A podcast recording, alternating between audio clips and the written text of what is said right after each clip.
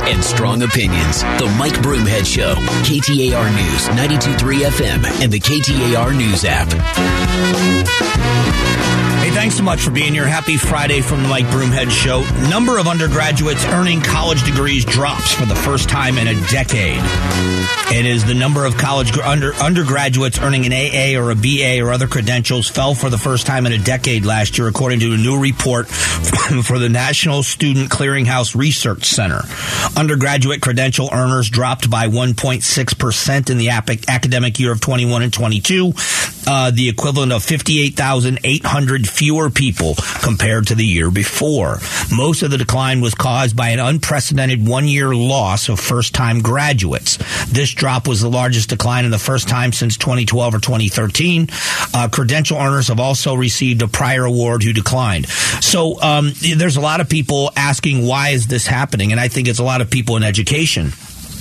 I think, like other industries, education is changing. I think technology has a lot to do with it. Um, we know that the K through 12 level parents are seeing education differently. And I think that a lot of times the education system, like all other industries, have a hard time changing. There is nothing unique about the education industry. Um, I admire teachers the same way I admire police officers and firefighters. It's a calling. They don't do those jobs for the money, but that doesn't mean you don't have to pay them. I think teachers need to be paid. Um, it is something that should be honored. It's a profession that when you look back at the teachers that influence your life, I, I, posted about this recently about some of the teachers that have influenced me most, or who was it that influenced me most in, most in school. And I, so many people commented locally here and across the country that I'm friends with from my high school. It was a guy named Bill Geddes. I'm still friends with on Facebook, and we still interact. He was the dean of students in my school. He was a life changer for me, and uh, it was more after I got out of school than when I was in school school. But we all understand, respect, and admire and love those teachers that changed our lives. But school is different. COVID 19 taught us that.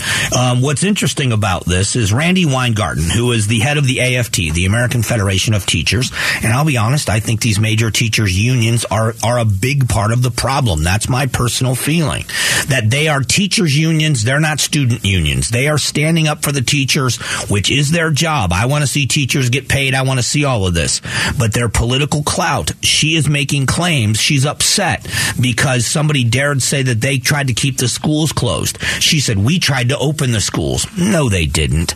They were a part of the planning with the Biden administration of keeping schools closed, and it backfired on them. And it backfired on them, and largely in Arizona here and other places, because bad teachers were exposed. This isn't all teachers, it's not even most teachers. But bad teachers were exposed. You know as well as I do that there are people that don't belong in any profession, sometimes especially around children.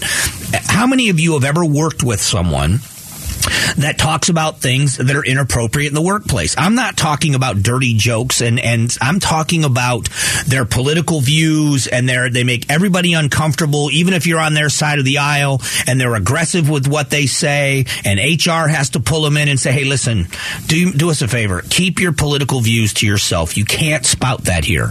You know what I mean? You're making people uncomfortable. People come to work to do their job. They don't want to get into a political argument with you. Please calm it down. We know that happens. It isn't unique to any industry. But when it happens in education and parents are doing it or watching it happen, they started pushing back. And when they were called domestic terrorists by the largest teacher or a school board organization in the country, they pushed back even harder. And they had a right to. So now here in the state of Arizona, the superintendent of public instruction, and let me walk you through this. The superintendent of public instruction beat an incumbent Democrat for the office at a time where the majority of uh, Republicans lost their race in Arizona in statewide races. Democrats had a very good election year.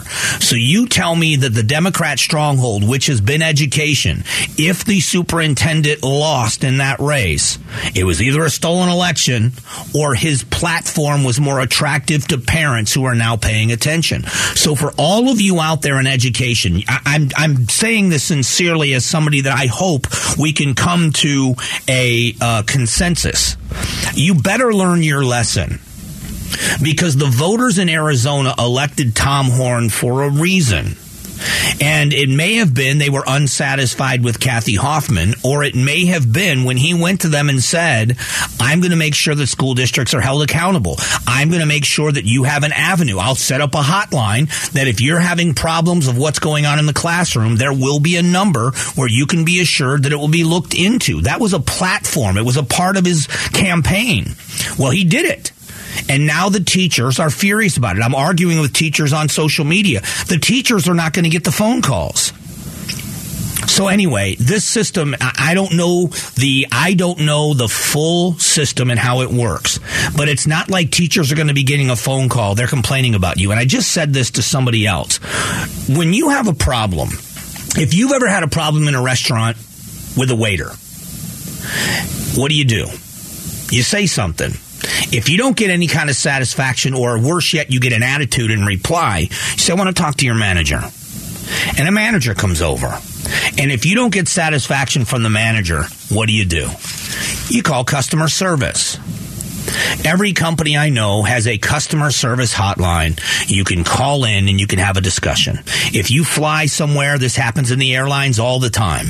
You fly somewhere, you get an attitude from a flight attendant, or the flight attendant thinks you're giving them attitude, or something happens and they lose your bags, and then you go down to baggage claim and you try to find out, and they've got an attitude.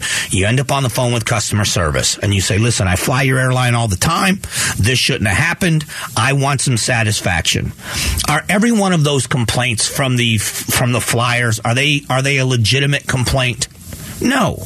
There are some people that you can never make happy.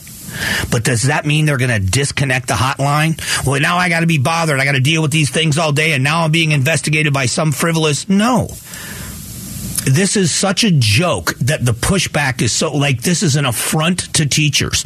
No, it isn't. I'll say something else. You have to be you have to be self um, analyzing. If school boards had treated parents nicer at the beginning, this wouldn't have happened. Had parents felt like they were getting the relief and attention that they thought they deserved from the beginning of this, they wouldn't have gone this route. They wouldn't have been this worked up. It, it is. It's like all of a sudden everything was fine. Everything was fine in education, while Kathy Hoffman was. And this is not an. I'm not. This is not a knock against Miss Hoffman. She just happened to be the leader.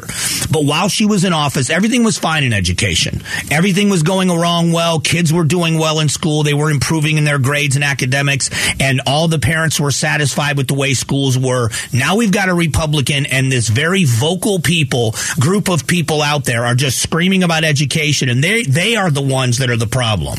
That's not true. That's just not true. And everybody out there, you need to start evaluating why is this important to some people? It's important because when they tried to make their voices heard, their voices weren't heard. And when it comes to their children, it's different when you have a problem with a waitress or a waiter or a bartender or a, a, a package. You hang up and you tell all your friends how angry you were about the whole thing. When it's happening with your children, you become an activist. And that's what's been created. Treat people nicer. That's what should happen. Coming up in just a moment, we get you uh, caught up on all of the biggest stories of the day. We call it Did You Hear This? Stick around for it coming up here in just a moment. Strong values and strong opinions. The Mike Broomhead Show. KTAR News, 92.3 FM, and the KTAR News app. All right, time to catch you up on those big, big headlines. Did you hear this? Did you hear this? Broomhead's reaction to the hottest news stories. Some Arizona senators have put together a bill to get tougher on fentanyl distributors. A proposed bill would charge fentanyl dealers with first degree murder if someone uses their drug, overdoses, and dies. Do you like this idea? I like the idea of holding them accountable for more than drug dealing. I don't know, and I'm not a lawyer, but first degree murder, there's got to be proven premeditation and some other things.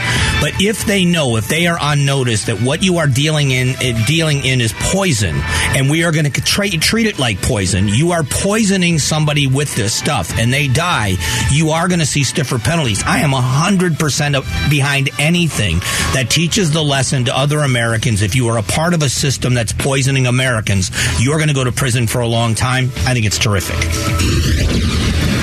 There has been an influx of migrant crossings at the northern border. U.S. officials report a growing number of migrants crossing into the country.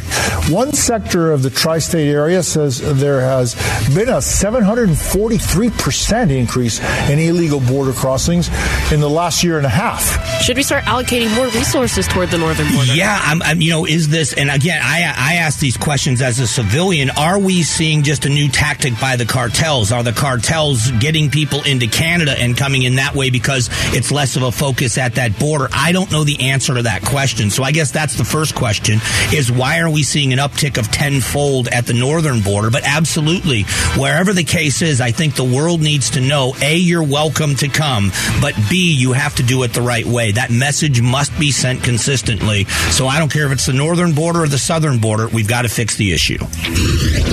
You are listening to Did You Hear This? We do it every day at this time to catch you up on the big stories. Treasury Secretary Janet Yellen spoke on the GOP's debt ceiling plan that would prioritize which existing bills to pay off isn't her favorite idea. It would be an exceptionally risky, untested, and radical departure from normal payment practices of agencies across the federal government. Do you agree or disagree with her? I agree. You know, I, all of this talk and what we're going to do and how we're going to fix this situation, I just think in the end it's got to be worked out in a different way. And all these little tricks and gimmicks, I don't know that I agree because I don't know enough about that industry. But what I do know is the dysfunction of not working together is what all Americans pay for. And the parties in charge, whether it's the Republicans now in the House or it's the White House controlled by the Democrats, the American citizens have a right to see our government work better than it's working right now. Grand Canyon University faces off against Gonzaga today in the NCAA March Madness tournament, but they had some trouble practicing due to a major traveling blunder. They arrived in Denver Wednesday only to realize their luggage with their bags, uniforms, athletic gear is nowhere to be found. Do you have an airport traveling horror story? Oh, do I have a horror story? Not really a horror story. Um, I, will give you one, just one. This, this is not horrible, but I was traveling back from Cleveland when Trump was nominated, and I was covering it. I was working at the convention, or I was, you know, doing the radio show from the convention, and um, uh, Southwest Airlines had that big computer glitch.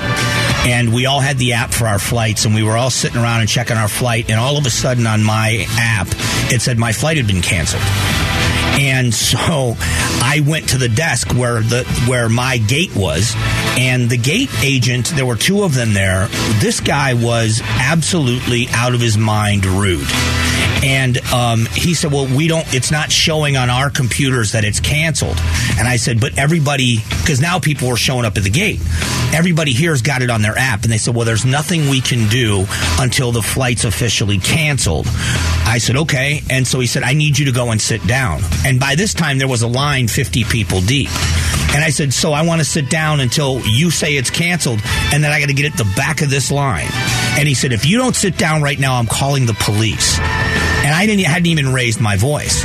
And the guy standing next to me said, He's just asking a question. So I laughed and I stood to the side, and a woman went to the counter and said, I've got three kids. Are you going to schedule me on another flight? He says, No, we're not scheduling on another flight. She began to cry. I can't afford a hotel, and I've got three kids. What am I going to do? He says, Well, we're not scheduling you on another flight.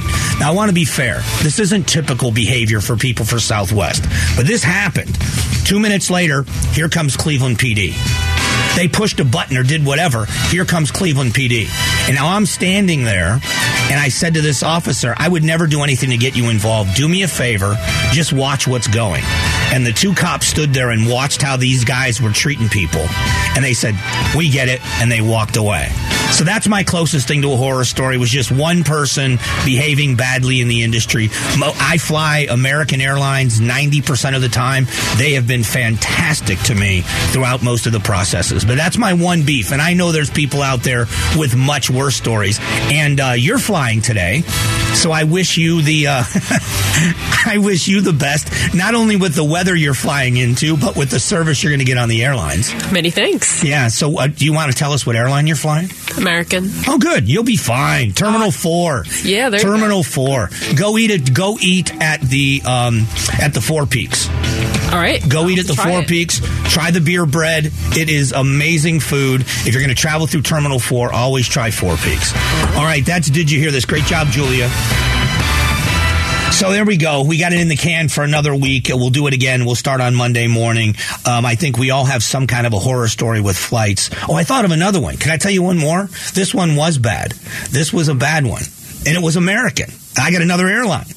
So I flew, it was the dumbest flight I ever took. I flew from Phoenix to Dallas, Dallas to Miami, which flies right over my hometown, only to get on one of those little puddle jumper planes to fly back to Sarasota, which crossed over Fort Myers and was still another drive to my house. But I had to take the flight because they had my luggage. Well, I got on this little puddle jumper plane and they were overbooked. And what scares me about those little planes is, you know, they balance them with the luggage. You know that, right? So they weigh the plane and they make sure it's balanced. That scared me a little bit. But the uh, flight attendant or somebody came on and said um, it was new. It was Christmas Eve, by the way. Um, we've overbooked the flight and we need a volunteer to take a later flight. Well, nobody's doing that at Christmas Eve. So she said, "Well, what we're going to have to do is we're going to pull whoever paid uh, the most for their ticket." Whoever got their ticket last or paid the most for their ticket or least for their ticket, whoever paid the least for their ticket is going to have to get off the flight. And I said, just to myself, basically, well, that's not me because I paid a lot of money for my ticket. She looked at me and said, if I say it's you, it'll be you. And I laughed in her face. And I said, I said that because I paid so much for my ticket. I'm not getting off this plane. And I didn't. They left me on the plane, flew to Sarasota. My baggage got lost. They didn't have my baggage. what a shock. What, and this was not a big plane. It was not a big plane. So I brought it on myself. Should have kept my mouth shut. So the poor guy on Christmas Eve, somebody had to drive 90 miles from Sarasota on Christmas Eve with my baggage when they finally got it all the way to Fort Myers. So that's my two stories. All right, that's my complaining. Coming up in a moment is the key to lower crime rates, legislation or enforcement or both. Talk about it next.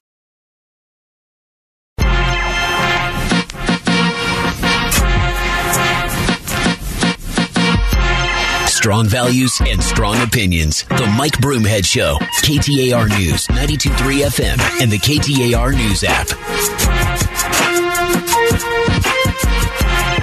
Happy Friday. We are one minute closer and just a little closer to our weekend and to March Madness continuing, which I think is terrific. And I'm not even a huge basketball fan in general. I love college sports, but I'm a college football guy. Um, but I like basketball. I just don't know a whole lot about the game. I mean, I'm five seven on a good day with a four inch vertical. What do I know about basketball? um, I was a wrestler too. We hated basketball. We shared a season, but um, I'm looking forward to GCU today against Gonzaga. I want to see if they can hang with the big boys, and I would love to see ASU continue this big streak of theirs and uh, and beat TCU. That would be very cool to see happen. Uh, we'll see. It should be a fun day. But let's get back to the topic at hand. Uh, we've been t- I've been talking crime and punishment for a long time, and I mentioned earlier I watched a documentary. So if you're going to listen to the podcast, I don't want to repeat the stories over and over again, but. Um, the similarities between watching a documentary uh, about the night, late 1970s, early night, or through the 1980s with the cocaine cowboys, that's what it was called. The similarity to law enforcement troubles that they were having, to the money that was being generated, to the murders that were happening, happening because of the money, but the growth of the cartels and then the murderous ways and the deaths that were happening. They don't talk a whole lot in here about overdoses. That's the one place it's not as similar as we're seeing with um, fentanyl. But they did say that cocaine deaths, you would have one or two a year, and then there was a one or two happening a month, and it went up from there. But in general, the law enforcement part of this, the violence part of it and being cartels. This was the Colombians. Now there were Cubans involved in this as well, but the Colombians were overtaking everything when it came to cocaine and it was done through violence and terrorist tactics. It's why they call them narco terrorists. So what are we going to do? And I say we because we do live in a society, whether you're a part of it or not, we live in a society that when it works the way it's supposed to, we elect leaders that are going to do the things we know are most important that you have a candidate that says, I want to be elected to the city council, or I want to be elected to the county board of supervisors, or the state legislature, or the United States Congress, because I want to go and champion this cause or these causes. I want to stand on these platforms. And I will tell you, for me locally, Everybody says because it fits on everybody's sign, public safety first. Everyone wants to be endorsed by the firefighters. Everyone wants to be endorsed by the police departments. But are they truly putting that best foot forward? How many of us don't even think about the prosecutors? You know, what kind of staffing issues? And I don't know the answer to this. This is me again. I'm being a part of the problem. I don't know what the staffing issues are like in the prosecutor's office in the city of Phoenix. I have no idea. No clue. Uh, do they have staffing issues? We understand that part of the issue in the county attorney's office, um, when Rachel Mitchell took over that office and then got elected to that office, part of the issue was a division between them and, and some people in law enforcement because there were cases that were being made that were never prosecuted because a statute of limitation ran out. That they had a staffing issue and they've done a lot of work to try to fill spots inside the office. But you know, you think about a crime being committed against you, any kind of a crime if the reason why they don't prosecute is because they don't have, and they'll never say to you it's because we don't have the staff to do it, but you'll hear this, we don't have a reasonable expectation of conviction. If that's part of this, it's infuriating. It's happened to me. I've been that victim. They did end up prosecuting that case. Well, they didn't have to prosecute it. What they were able to do was the guy pled guilty to both charges of aggravated assault and shoplifting. But um, had I not had a voice on on radio, I might not have gotten any satisfaction.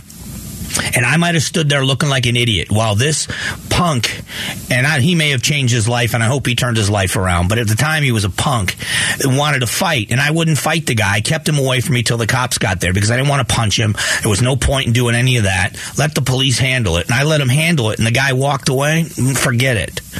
Um, you know, and there's uh, there's an issue. Matter of fact, if you remember the old Dirty Harry movies in the 1970s and 80s, that was a key corner with with him uh, with with Harry Callahan in San Francisco. Was he was the guy that just hated the criminals, and even when the justice system was letting people go, he got justice. That's why those movies are so popular. You know, in real life, we can't do those things. You know, in real life, that a police officer isn't getting out of a hot dog shop and shooting four bank robbers, and then 30 minutes later, he's back in the office, back to fighting crime. We understand that, but in the fantasy world we live in, we all love to see the criminals get what they deserve. But what are what are we going to do? Are we electing people that are as focused on these issues once they get in office as they say it's on their campaign signs? You know, I'd be interested, and I know they're not allowed to talk about it in an official capacity. I would love to know what the majority of police officers and firefighters think of leadership in the places where they work. Who are the people specifically that they feel really have the backs of public safety? And it really is a good question. I think, as a matter of fact, I think it's a great question. Who has the backs of public safety? Because in the end, it affects you and I, the cities we live in. Um, Florida, and one of the things they went through in this cocaine cowboy time period, late 70s through the 80s, was that the beaches of Florida was the tourism that drove their economy. Now they had this huge booming economy in the Miami area with, you know, billions of dollars in drug money building businesses and it collapsed when they were able to get rid of the cartels or at least put a big hole in them. But in the meantime, their tourism business suffered mightily. It was seen around the country and around the world as one of the most dangerous places to be. Miami was one of the most dangerous places on the planet. Families quit going. It was taken over by the cocaine Cowboys. Well, you look at Arizona and how much we rely on tourism. You look at Arizona and how much we love it. You look at our friends to the south. You look at all the people that are this weekend going to spend the weekend down in Rocky Point. They have businesses, they have condos, they have homes. They spend time down there. Well, if it's if it's viewed as a place that's unsafe, what does that do to the commerce, not just of our country, but theirs? So history's repeating itself. We're at the earlier stages of it, but how can we not, anybody that's a, that is a student of history, how can you not look at the similarities of the narco terrorists in the 1970s and 80s and the boom of cocaine and what we're seeing now with fentanyl? And at least not look at what was the solution, at least back then, to part of the problem. All right, we've got one more, one more segment before we close it out. So stick around here for a few more moments.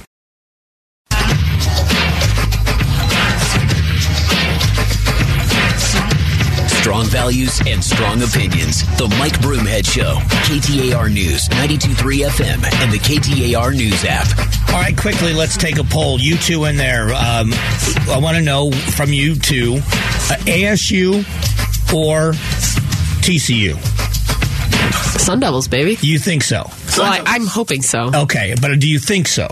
That I'm not sure. Okay, but you think they've got a good chance? If they ride the high of last game, Oh my gosh, 98 hung 98 points on Nevada. I don't care who you're playing in that tournament. That was the hot. What was it? The, wasn't it the most points ever in a play-in game? it's the most points they've scored in the first half all season. Yeah, incredible. Mm-hmm. So a great run. I mean, as long as they roll in there with confidence and know that they can, they can, they can hang with TCU. Yeah. They can beat them. Yeah, Sure. And then how about the other one? What do you think about GCU and Gonzaga? Do you do you it, it, are you are, are you someone that would say I just want to see them keep it close, or do you think we could see a Princeton U of A? Uh, I don't know. Possible. I think it's possible, but I would be I would p- I would lean more Gonzaga on this. Yeah. I mean, Mike, we could see a Kennesaw State Xavier right now. Kennesaw State could possibly beat Yeah. Gonzaga, so anything's possible. Yeah, I guess it's all possible. And Yes. That's, that's the fun thing about this tournament, right? That's the thing. That's what I love about March Madness. And again, I'm one of those very casual fans. I don't fill out a bracket because I don't know what I'm talking about. The big important game for me is my Miami Hurricanes against Drake. I'm nervous. I'm nervous. Everybody keeps talking about what a great team Drake is. Miami laid an egg against Duke in the final, the conference final. Uh, I'm nervous. I'm nervous about my boys. And so I'm, I'm a horrible fan. And I'll tell you how I'm a horrible fan. If things are going poorly, I shut the TV off and walk away for a while because I, I can't. I, it, it, it emotionally affects me. Good for you. I'm serious. I let myself sit through the misery. I, oh, I, I don't. I, I go when, when I go to Cardinals games when I you know season ticket holder. Uh, when it's bad, I'm out. Uh, When and it's not just to beat traffic. I can't sit there and do it. I can't look at other fans cheering for their team in my stadium. Can't do it. As a Miami Hurricane, and we've had a lot of this in the last few years. When my team's doing well, I always go back to the game, but I shut it off because it's making. When I realize I'm at home by myself, angry. I got to turn the TV off. It's like this isn't fun anymore. well, that would happen to me with the Jets all the time. There was when the Jets lost to the Patriots on that kick return for a touchdown. I sat on the couch for two hours just brooding to myself. Yeah. So, so are you are you one of the people on the Aaron Rodgers bandwagon, or do you not want to talk about that? I am not on the bandwagon. You're not. yeah, which is actually most Jet fans are. I'm very much in the minority on that. Okay. We'll see. I, I would say he's an upgrade if you get him. Oh, 100%. I'm just extremely worried about the other stuff that he brings. You know, the drama queen, he can't handle the media, he has to have things his own way. New York's not going to put up with that. See. He thinks he had a good in Green Bay. Wait until he gets to New York with that media. Remember, you know, it's funny. I, I know I know some people that know Randy Johnson, and he's changed quite a bit, which I'm happy to hear. You know, but when he was a player, he was a little tough to get along with in the minds of a lot of people. He did not deal with the media very well. And when Randy Johnson, it was a famous line. He went to the Yankees, if you remember, in New York, and he said to a reporter, "Don't talk to me," and they ate him alive. I don't think that most people are prepared for the difference in media in different places, and there's nothing like it like it is in Philadelphia and New York. It's And Los Angeles. Yeah, but I think that even in Los Angeles, the fans are a little bit more forgiving of the franchises. In Philadelphia, they boo Santa Claus. I mean, they really do. They take pride in the hatred from the stands. Am I wrong?